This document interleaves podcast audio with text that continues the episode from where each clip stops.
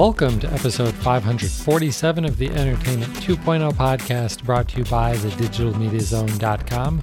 I'm Josh Pollard, and this is the show that puts you in control of your favorite movies, music, shows, and games. And you might notice it's just my voice tonight. Yeah, no Richard tonight. If 2020 was a dumpster fire of a year, this week has been a dumpster fire of a week for Richard. So unfortunately, he couldn't make it tonight.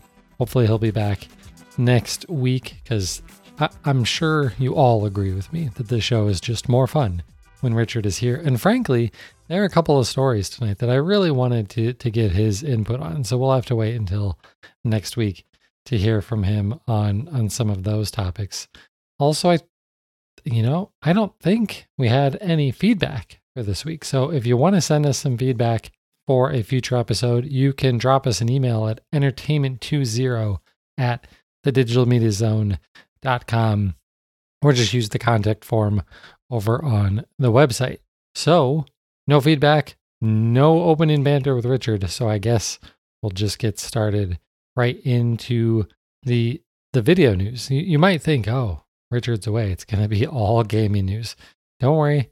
It's only two gaming stories, and I don't think they'll take that long. So it's mostly video stuff tonight, guys. Okay, so we're going to start. Like, frankly, the news is kind of all over the place. So I, I couldn't even really put all of this in a great order of like, this is the biggest news of the week. It's kind of just all over the place. So I figured the best way to start would be to talk about a feature that's all over the place. And that's Netflix confirming they're going to bring the, the ability to shuffle to their video streaming service later this year. It's been in a little bit of testing, especially in some other regions around the world. No real details here, but the goal is basically you're going to be able to open up Netflix and say, just play something you think that I'm going to like. And Netflix pretty much knows what you like based on everything that you watch. Their algorithms can can do the magic and and take a, a pretty good guess at what you like. Now, as for what this is actually going to look like, not really sure. Uh, all they're really doing is confirming that the functionality will exist, but in the the sort of beta process that various people have gone through, it's been implemented in a couple of different ways so far. So one of them is just right on the profile screen. So when Netflix opens up on your device and you're used to picking your profile below the below your profile because it would still be profile based, of course, uh, would be a button uh, that that that just says play something for me. Uh, another option that has shown up is uh, in in the main menu that that shows up on the left hand side of the screen. An option that just says play something. Uh, they even joked uh, when when they were announcing this that it's the "I'm feeling lucky" option, referencing back to uh, the the option that Google used to have. I don't think Google still has it, uh, where if you would type in your search terms, click "I'm feeling lucky," it would just skip the search results and take you to the very first search result. It, they're not actually going to call it that, but that's kind of what they're talking about. Now, I'm curious though, how many of you want this? I, I think for some people, they're like, who would ever want this sort of feature? I want to be in control of what I'm watching. And, but I, I think there are a fair amount of people out there who are like, I just want something on. I'm just looking for some background noise. Um, you know, it, it's just something to throw on while um winding down at the end of the day, or maybe I'm finishing up some work or, or something like that. You know, people who who just want anything to play. And since it's not just anything, it's pr- theoretically going to be things that you like, hopefully this could work pretty well. For me, this isn't something I'm going to use. Uh, if if I'm going to sit down and dedicate the time to actually watching something, I'm picking the thing I want to watch. Uh, this is, this is not at all for me. Uh, but I could see my wife uh, picking this. She's not someone who typically sits down with with something in mind that she wants to watch because she's not a big TV person. You know, if, if she's watching something, it's probably because she's folding laundry or something like that. So uh, it, it could just be like I, I don't care. Just play something I like while I'm folding laundry. And, and that would actually probably work pretty well for her. So, curious what you all think if you're excited about this feature or if there are other use cases that I'm totally missing here. Next up is one that I really wanted to get Richard's input on, and that is that CBS All Access. This is a service that Richard has said mostly bad things about as long as it's existed. It's a service that it feels like it only really exists uh, to show new Star Trek shows. That's all changing because on March 4th, the service is going to get renamed to Paramount Plus. Feels like this whole plus name naming convention. It's got to go. Disney Plus, Apple TV Plus, Discovery Plus, now Paramount Plus. Come on, guys be a little bit more creative with with your video streaming service names. It's not just a, a, a naming branding change, though. While I know that one of Richard's big complaints with CBS All Access was he had to pay a bunch of money for a very limited amount of content. It wasn't a super big catalog when it was just CBS stuff. But now it's going to include a bunch of other things that Paramount slash Viacom uh, owns. So Paramount movies and other Viacom properties. So you could see all sorts of different content in here. You know, Vi- Viacom owns lots of other channels. You know, I, the one that always comes to mind for me is MTV. I don't know that there's, you know, m- maybe this ends up being the place for the real world. Uh, I'm not sure, but the the cost it's going to be five uh, five ninety nine a month if you're willing to watch ads, or nine ninety nine a month without ads. That's pretty much all we have for details, but they are saying that there will be more details coming on February 24th. So, in a little less than a month and a couple of weeks, uh, well, really about a week before this service actually launches. So, there's there, there's a decent opportunity for a, a pretty large amount of of meaningful content to get added to the service. And that that's why i wonder like okay richard now now is this something that you'd be willing to pay for? Or or is it not really? And if if not is it because of the cost? Like 10 bucks a month if you're if you don't want to watch the ads that's that's not exactly the cheapest service out there when you're comparing it to things like Disney Plus or Peacock or Discovery Plus, things like that. Next story I know Richard was excited about. He's the one who actually put it in the notes. Channels, the the app and, and service that we've been talking so much about over the last probably six months or so. The app that's kind of stepped in for, for both me and Richard to kind of replace some of our other DVR options. Like we're not really using Plex as a DVR anymore. Neither of us are really using HDHomeRun DVR anymore. Not even really using TiVo anymore because channels is so good. And they just in the last few days released an update for all of you Apple fans out there. If you've got an Apple TV, they've now added picture in picture support on iOS and Apple TV. So this is they're saying this is like their number one most requested feature is to add support for picture in picture. And uh, picture in picture is awesome. Like to be able to put something on while you're doing something else checking out other content you know maybe you've got a, a sports game on in the picture in picture while you're doing some other stuff but you just want to keep an eye on that. You know lot, lots of really good use cases for picture in picture. So to, to have that support is a really big deal in in the Apple ecosystem. And the thing that makes this even better, really, there's a couple of things that make it even better. One, all of the stuff that you would watch on channels is available. So you're probably primarily watching your over the air content through an HDHomeRun tuner. That works, of course.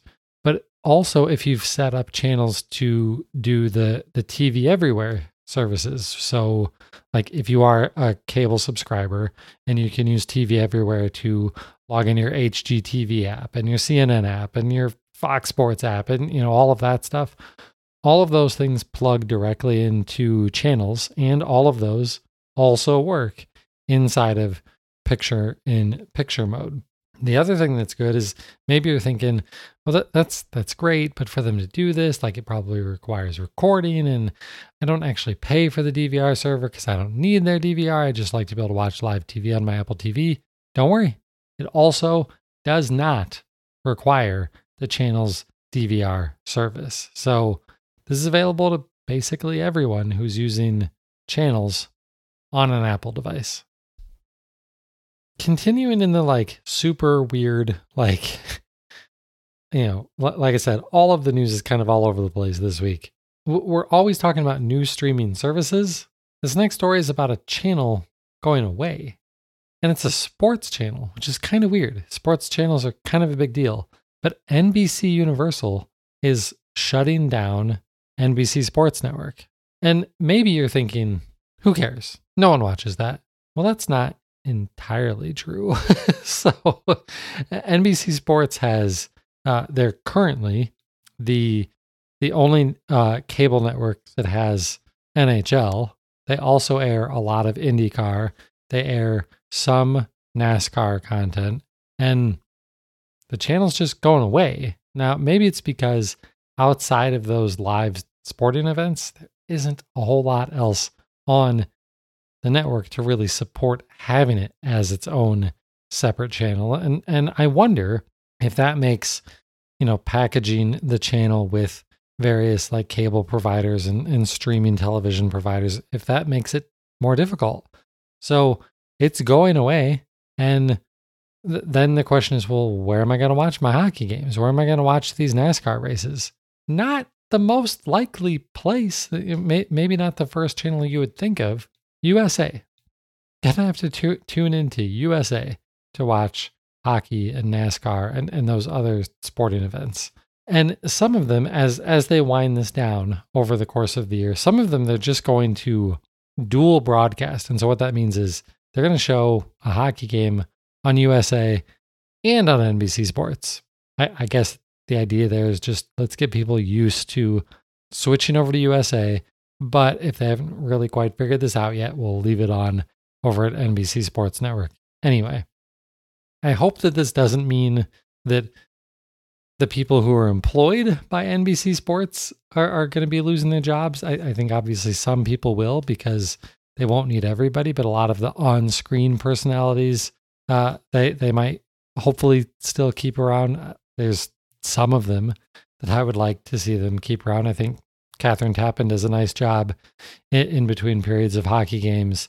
Um, there's a couple of other guys on there that I could definitely do without, uh, but uh, overall, pr- pretty decent. Uh, when I have watched uh, NBC for IndyCar, they've had really good people on there also. So hopefully, a lot of those people will continue to stick around. Now, USA isn't going to be the only place where some of this content goes. Some of it will also be going to Peacock. Now, all of this is kind of technically rumor because it's being reported on based on a memo that was sent out to employees. Like NBC hasn't actually announced any of this. So we don't have any real details. But if if some of the sporting stuff goes to Peacock and it's available in the free tier, that that could be kind of cool. Like, but I don't necessarily expect to see any of the the big name events. Like I, I don't think you're going to see Stanley Cup playoff games on a free streaming service. Like they're going to want to make their money uh, back back from from those types of of shows. So probably not any of the really big things, but there's always a possibility, and maybe it even just comes to the the paid tier of Peacock. All right, next story. This is one that surprised me. I didn't realize this didn't work. YouTube on the Xbox, on, on the Xbox One and the Xbox Series X and Series S consoles, finally getting the ability to play HDR video through YouTube. What? This didn't work already? I, I didn't realize this didn't work. But apparently, even though we've had, uh, you know, the Xbox One S since what, 2017, I think is when that device came out and was capable of 4K content plus HDR, and I mean it had uh, an a UHD Blu-ray drive in it, so very obviously capable of HDR. Their HDR streaming apps like Netflix and Amazon Prime Video. Those have all been there since that console debuted, but YouTube didn't support HDR. I didn't realize this. A, prob- a bunch of you probably did, but apparently they've now figured this out. They've got it working. If you've got an Xbox One S, an Xbox One X, or an Xbox Series S or X, you can now watch YouTube in HDR on your Xbox device. So that's great news. There are uh, uh there's at least one limitation. The Xbox One S doesn't support 60 frames per second uh, at at 4K with HDR. You, you can only go to 1440p on a One S when you're watching HDR video.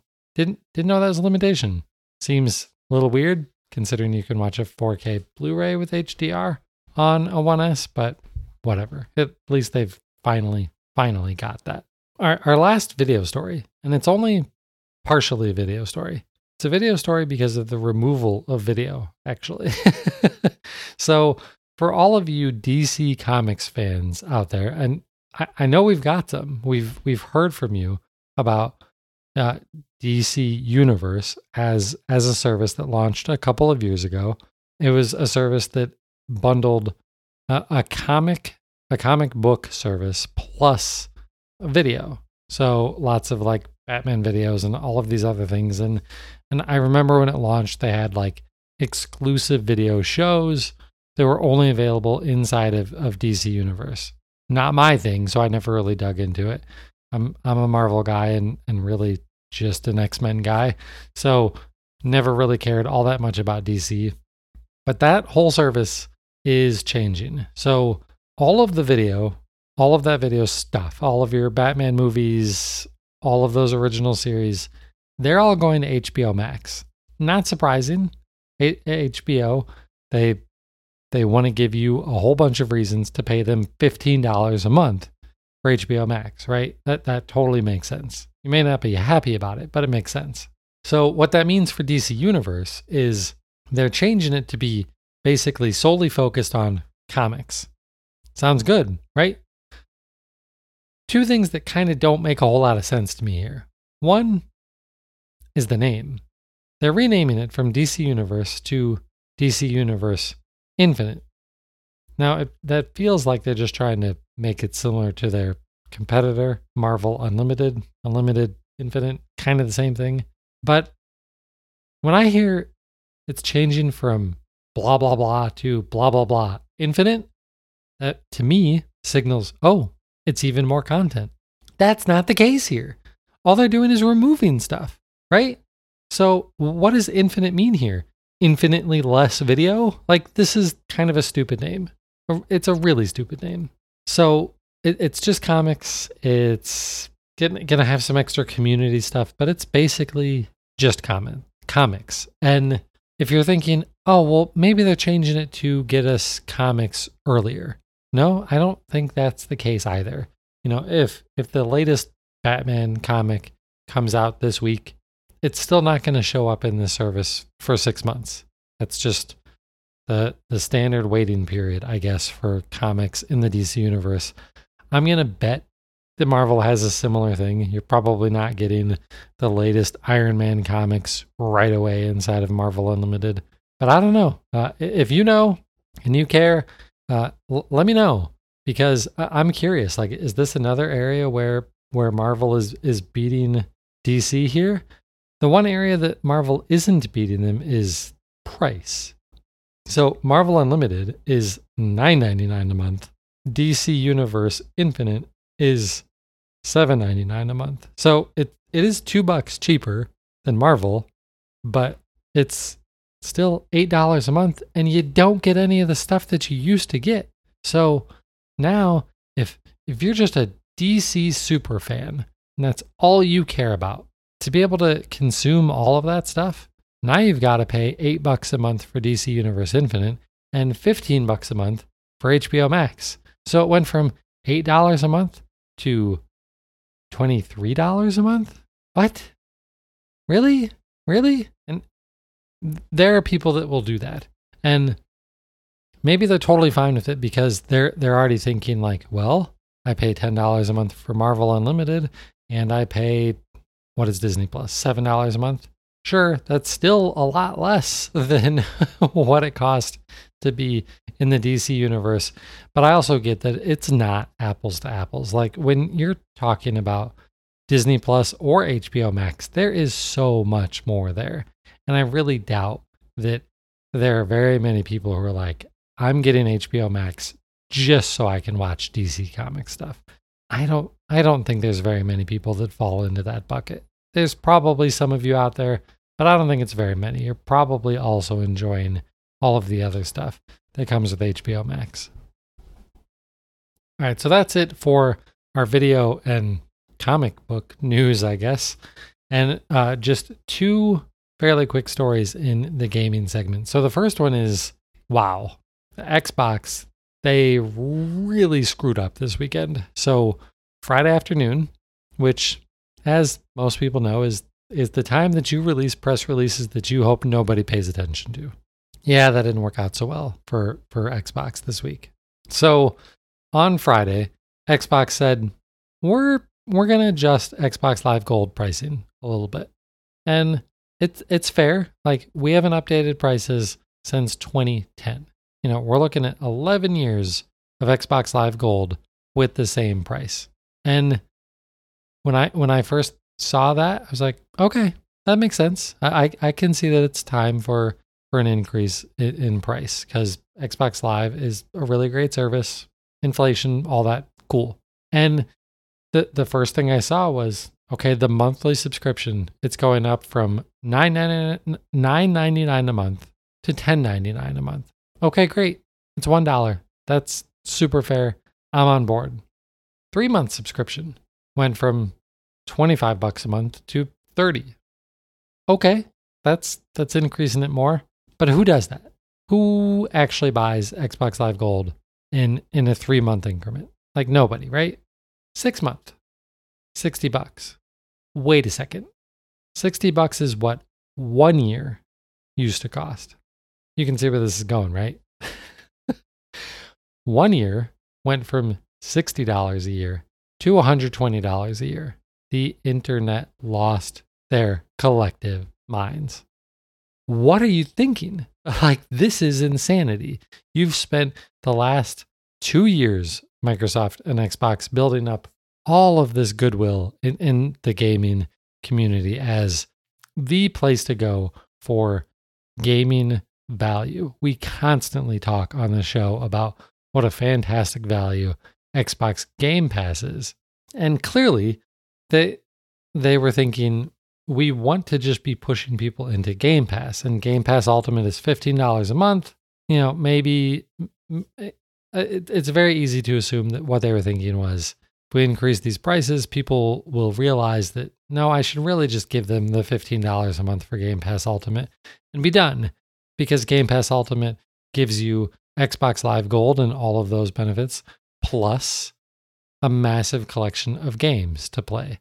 You know, it's it's got to be over 200 games at this point, including day one launch for any Xbox Game Studio game that gets released. It's an awesome deal. It still is, and everybody should still get that if you're a console gamer. But just telling people that, oh, you know, maybe you're just a, a casual Xbox fan who you buy Madden and Call of Duty every year, and that's it, and that is all you care about. Now you've got to pay $120 a year to play those games online with your friends? Who in their right mind thought that this was going to be a good idea? Well, with the internet exploding Friday evening, uh, just a few short hours later, Microsoft decided, mm, just kidding. We're not actually going to do that now. Uh, in fact, we're not only not going to change the price of Xbox Live Gold, how about we also stop requiring Xbox Live Gold for free to play games? You know, like what PlayStation does. You want to play Fortnite with your friends on a PlayStation? You can do that without subscribing to PlayStation Plus. That was not the case on Xbox. Now it is.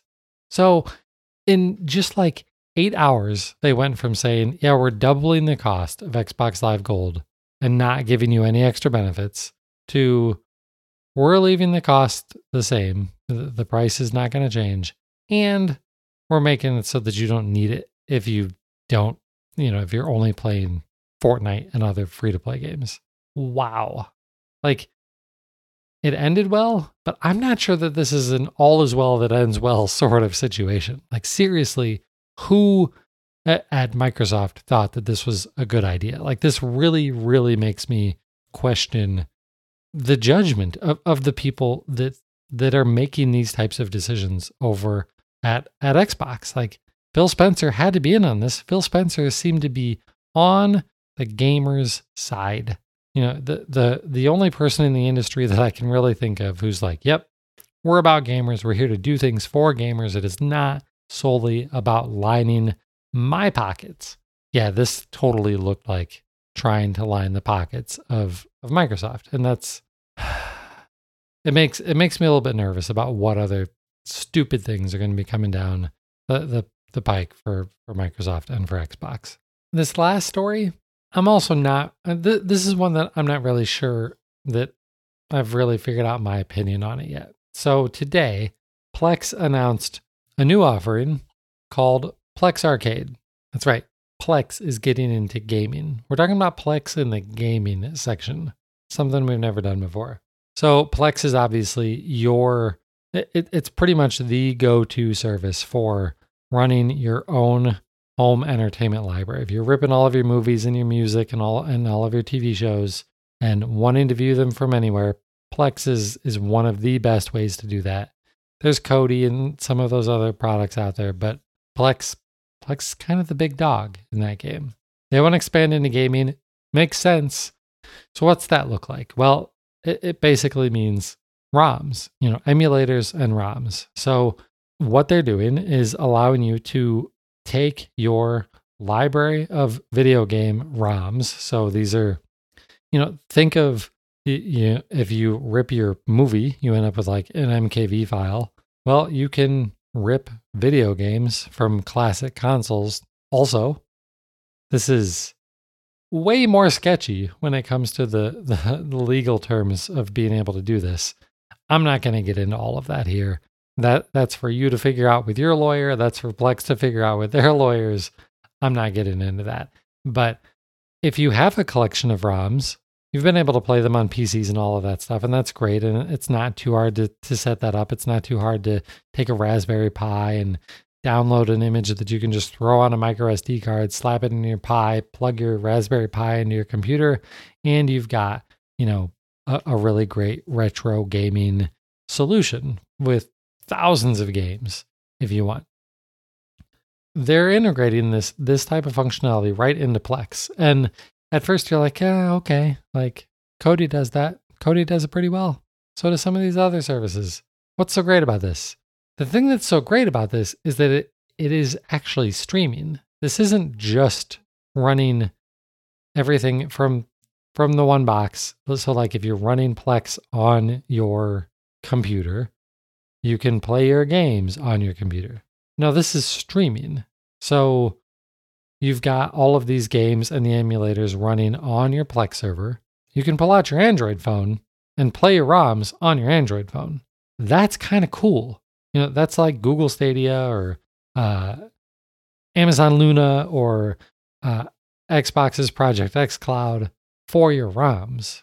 That's kind of a, a, a cool feature. And, and it means that like all of your save files, all of that stuff, I, I presume, because I haven't gotten a chance to play with this since it just came out today, all of that's in one place and accessible from all of these different clients.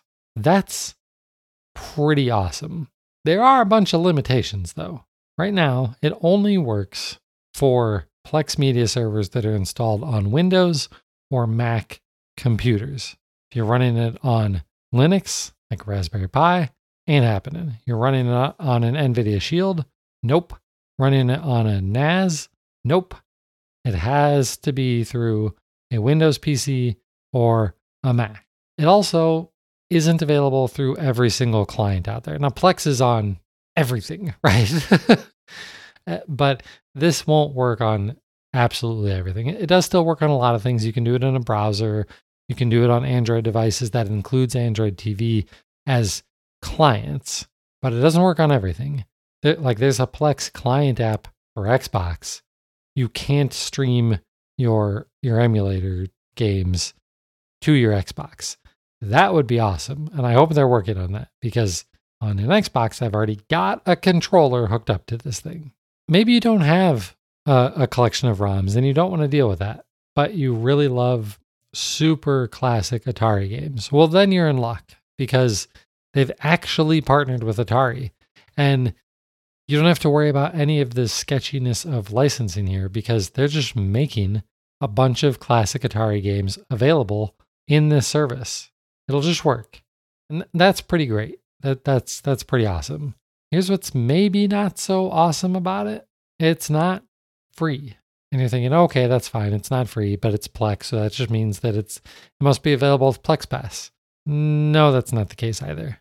You get a deal on it if you're a Plex Pass subscriber, but you're paying for this either way. If you want this, you have to pay. If you do have Plex Pass, this service Plex Arcade is going to cost you $2.99 a month. If you don't have Plex Pass, it'll cost you $4.99 a month. And if you're thinking, just, I mean, I guess really just to be clear, it doesn't require Plex Pass. So if you're just like a casual Plex user who isn't paying for the extra features of Plex Pass, you don't have to just to use this feature. It's just going to cost you $4.99 in a month to be able to, to have this. If you're interested, but you're not sure about paying the money for it, there is a seven day free trial. So, like I said, I'm, I'm really kind of back and forth on this. I think the idea is really cool. Think there's a lot of really awesome possibilities here. I don't love the subscription, but it does make sense. Like, this is a streaming service being powered by uh, a partner service called Parsec, which is basically a super low latency remote desktop service provider, basically. Like they are a company that their main service is to allow you to stream PC games via a remote desktop type interface to other computers. So, like, if you want to play a what we would call a couch co-op PC game with a friend who's not on on the couch with you, you can do that through Parsec.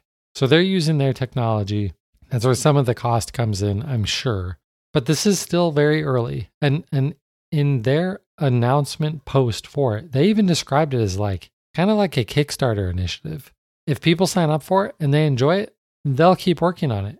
If no one signs up for this and no one's paying for it, they're probably going to abandon it. So, if this sounds at all interesting to you, you should probably at least sign up for the seven day free trial. But I have a feeling that there's a lot of you who are interested in this, but you're not running Plex on a Windows or uh, on, on a Windows PC or a Mac. I think there's a lot of you that are running Plex on your NAS device, or maybe like me on an NVIDIA Shield. And you can't do this on any of those boxes. So, uh, or, or a Linux based server. So, Maybe that's going to change, but it sounds like from from what I've been reading, that limitation is really because of Parsec.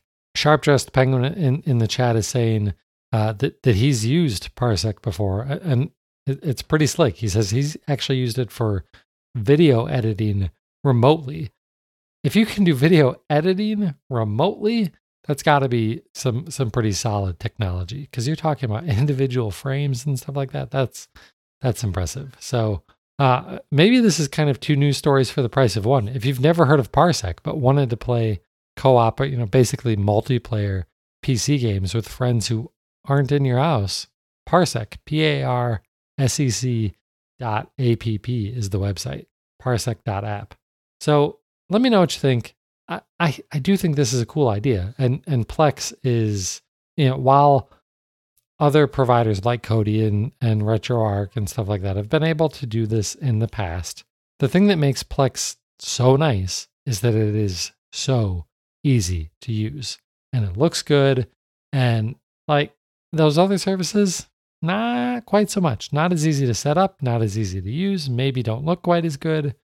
I, I like the idea here. And and the streaming aspect is kind of awesome. To be able to just pull out your phone anywhere and start streaming some of your ROMs, that's kind of cool, especially if the the saved files, the saved game state and all that stuff sticks with the server, that could be really, really cool.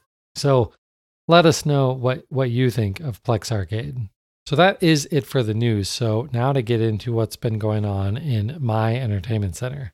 On the gaming side, I don't think I've actually played. No, I have. A little bit of Call of Duty. Kind of chilling out on the Call of Duty a little bit. Getting, getting a little Call of Duty out just because it's basically like all I've been playing since Call of Duty came out in in the fall. A little bit of NHL, frankly, not not quite enough. And then uh playing through Wasteland 3 some, which I, I mentioned on the last episode. Still really enjoying Wasteland 3. It's a fun game. But because this is probably all my fault. Because I've been getting a little bit of Call of Duty out, the, the guys that I regularly play games with, which since November has been Call of Duty, we were looking for something else to play. And we thought, you know, we used to play the Division 2 together, and they've got some new modes that we never even played. So we all, you know, spent a couple hours reinstalling 50 gigs of the Division 2 or however big that was. And uh, a couple of times over the last week, uh, checked out the new mode. I should have written down the name of the mode, but it's basically a 100 story skyscraper, which is basically just 100 levels that you try to fight through. Uh, there are bosses every 10 levels and stuff like that. It's fun. We've made it to 20 something, 24 maybe. I don't remember. It, it it's cool. I, I don't know that we're going to stick with it to try and get all the way to uh, to level 100. Oh, it's called the Summit. Sharp Dressed Penguin. He's actually one of the guys that I play with. Uh, he's he's in the chat and reminded me the name of it. It's called the Summit. So it, it is a cool mode. I've got a new uh, audiobook that I'm listening to. It's this is for you sci-fi people out there. It's called Axiom's End. The author is Lindsay Ellis. This is a relatively new book uh, in the sci-fi space. Takes place in 2007. It's aliens. Aliens have landed. They've actually been here for like 40 years or something. Um, I'm not super far into the book. It's also not super long, so I'm not really going to get into any more specifics, but if you're into interesting sci-fi like that, you know, I mean, it's it's basically fairly realistic 2007 type scenario takes place in Southern California, uh, but it's just that aliens are here. so, um, it actually also has a kind of reminds me a little bit of of QAnon sort of stuff. Like the main character's dad is someone who's know, may, maybe kind of a, a, combination of like WikiLeaks and QAnon. WikiLeaks is probably more the inspiration for this. Uh, so main character's dad is like uh, he he's getting leaks about these aliens and, and he's spreading this and, and it's basically viewed as conspiracy theory type stuff. Uh, but it's it's not. The aliens are actually here. Uh, but but so far it's pretty good book. I think the audiobook is only about 15 hours, so not super long for an audiobook. So, decent chance I'll have that finished by next week's show. If not, probably two weeks from now, and I'll give you my full review. But for a short audiobook, if you're into sci fi, might be worth checking out Axiom's End by Lindsay Ellis. In terms of watching TV, a little bit of hockey, NHL has returned. The Penguins are just mediocre this year. I'm, I'm I'm very concerned that my, you know, the the long years of, of lots of winning is coming to an end. Maybe maybe I'm getting a little bit too down at the beginning of the season. They have a winning record, but they don't look great. But so a little bit of hockey, a little bit of football. Um, let's see. I think since the last time we did this, well, no, the the college football national championship would have been on the last episode that we talked about. So it's really just been NFL playoffs. Gotta say, once the teams that I care about lost, I haven't been super interested. Only watched a little bit this weekend of the Green Bay game. I, man, I don't know about Super Bowl this year, guys. I'm, I'm really curious what everybody else is thinking. I don't care about either of the teams. It's not going to be broadcast in 4K, even though it was last year. You could stream it in 4K last year. You can't this year. A lot of the big name companies in advertising aren't going to be doing uh, really cool ads this year, like Budweiser and Coca Cola. They're not doing ads this year. So, like football from teams I don't care about, and maybe, you know, second tier ads, commercials during the Super Bowl. I'm not sure that's worth my time. Like, that sounds like a Sunday night where I play video games instead of watching the Super Bowl. I don't know. Let me know what, what you all are, are thinking about that. I'm not so sure this year. Really not sure.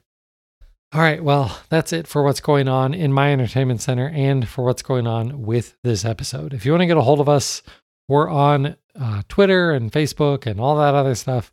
Twitter is where we hang out the most, though. So I'm at Josh Pollard. Richard is at Richard Gunther. And the website is at DigiMediaZone.